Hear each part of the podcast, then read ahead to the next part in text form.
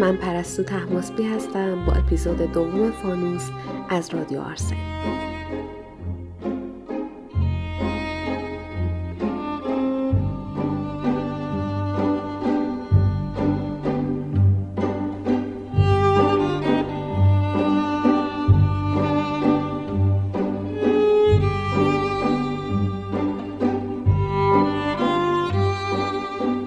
این بار توی این اپیزود یه فانوس دیگه برداشتیم و قراره قد سرزدنی مختصر به غریب محله بریم و قصه اون رو روایت کنیم.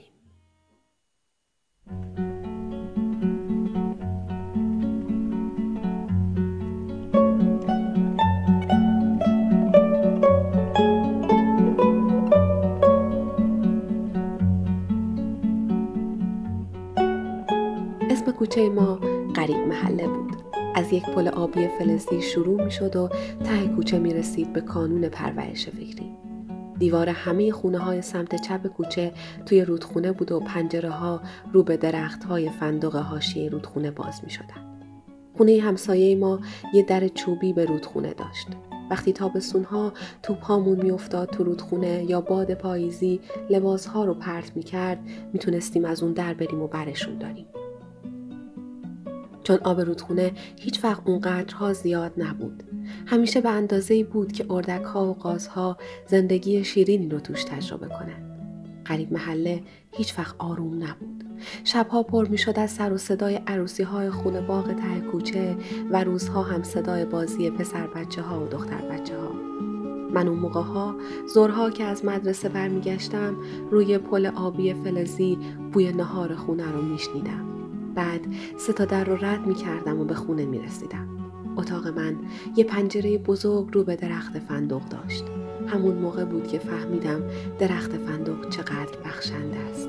چون هر بار که ما بچه ها ازش فندق می چیدیم فندق هاش تموم نمی شد و باز دفعه بعد لای برگ های زیباش فندق داشت. پاییز غریب محله عجیب بود. از شهریور که فاصله می گرفتیم شرجی هوا کم می شد و بارون ها مداوم. همه سر و صداهای غریب محله پاییز با صدای بارون روی سقف های شیروانی همراه بود. قدیمی های محل اومدن سیل رو متوجه می شدن. نگاهی به بارون می کردن و می گفتن این بارون سیل راه می اندازه و بعد از چند ساعت سیل راه می افتاد. آب رودخونه بالا می اومد و از زیر در وارد حیاط می شد.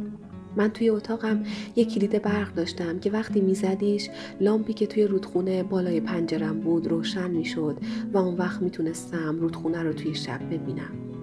شب‌هایی که سید میومد من و خواهرم سمیرا مینشستیم کنار پنجره، کلید برق رودخونه رو میزدیم و به بالا اومدن آب اون نگاه میکردیم.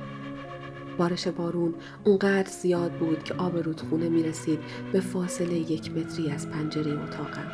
اون وقت نور زرد لامپ میزد به آب گلالود سیل و ما میتونستیم چیزهایی که با خودش میبره رو تماشا کنیم.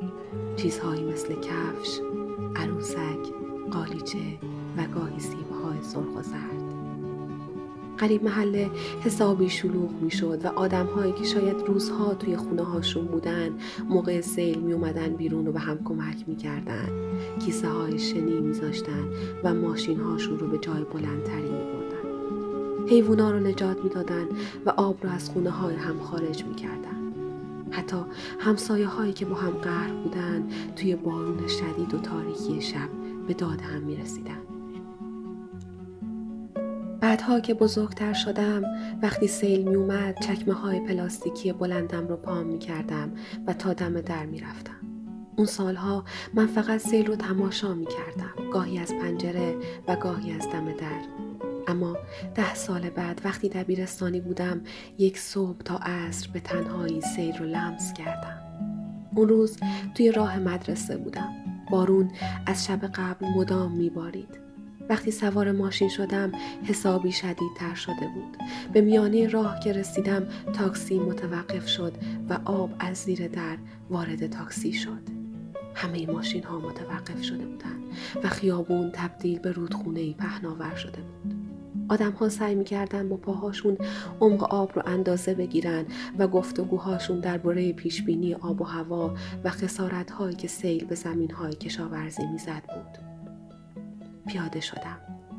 وقتی پامو گذاشتم توی آب، آب تا زانوهام میرسید. به دقیقه ای نکشید که همه لباس هام خیس شد.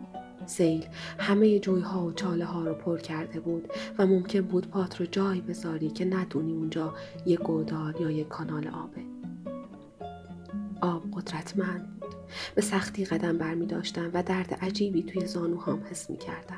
درد باعث شد هوشیارانه و آگاهانه توی اون لحظه ها زندگی کنم، اما هنوز هم نمیدونم که چطور از اون کوچه ها و چاله های پنهان زیر آب سیل جنا سالم به در بردم.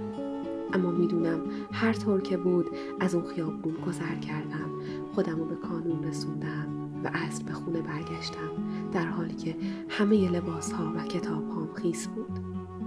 از اون روز به بعد سیل دیگه شبیه چیزی نبود که از پنجره تماشاش میکردم. من سیل رو لمس کرده بودم با تمام وجود، اما حتی اون لحظه هم نترسیده بودم. فقط فکر میکردم باید زود برگردم خونه. ولی دو روز فردای اون روز وقتی فهمیدم سیل روز گذشته چند نفری رو غرق کرده، ترس تمام وجودم رو گرفت و نگاهم به تجربه عجیبی که داشتم تغییر کرد.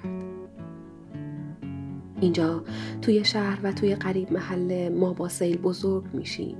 همه اینجا قصه هایی با سیل دارن. بارون بخش مهم و گسترده‌ای از زندگی ماست. به نظر میاد همه ما با هم سیل رو تجربه میکنیم، اما انگار آدمی در هر تجربه‌ای تنهاست، حتی در تجربه های مشترک. فردای روز سیل، غریب محله برخلاف گذشته در سکوت عجیبی فرو می رفت. آدم های عبور کرده از تجربه شبی سخت توی کوچه‌ای پر از گل‌های تازه و بوی باران بیدار می شدن و باید به زندگی ادامه می دادن.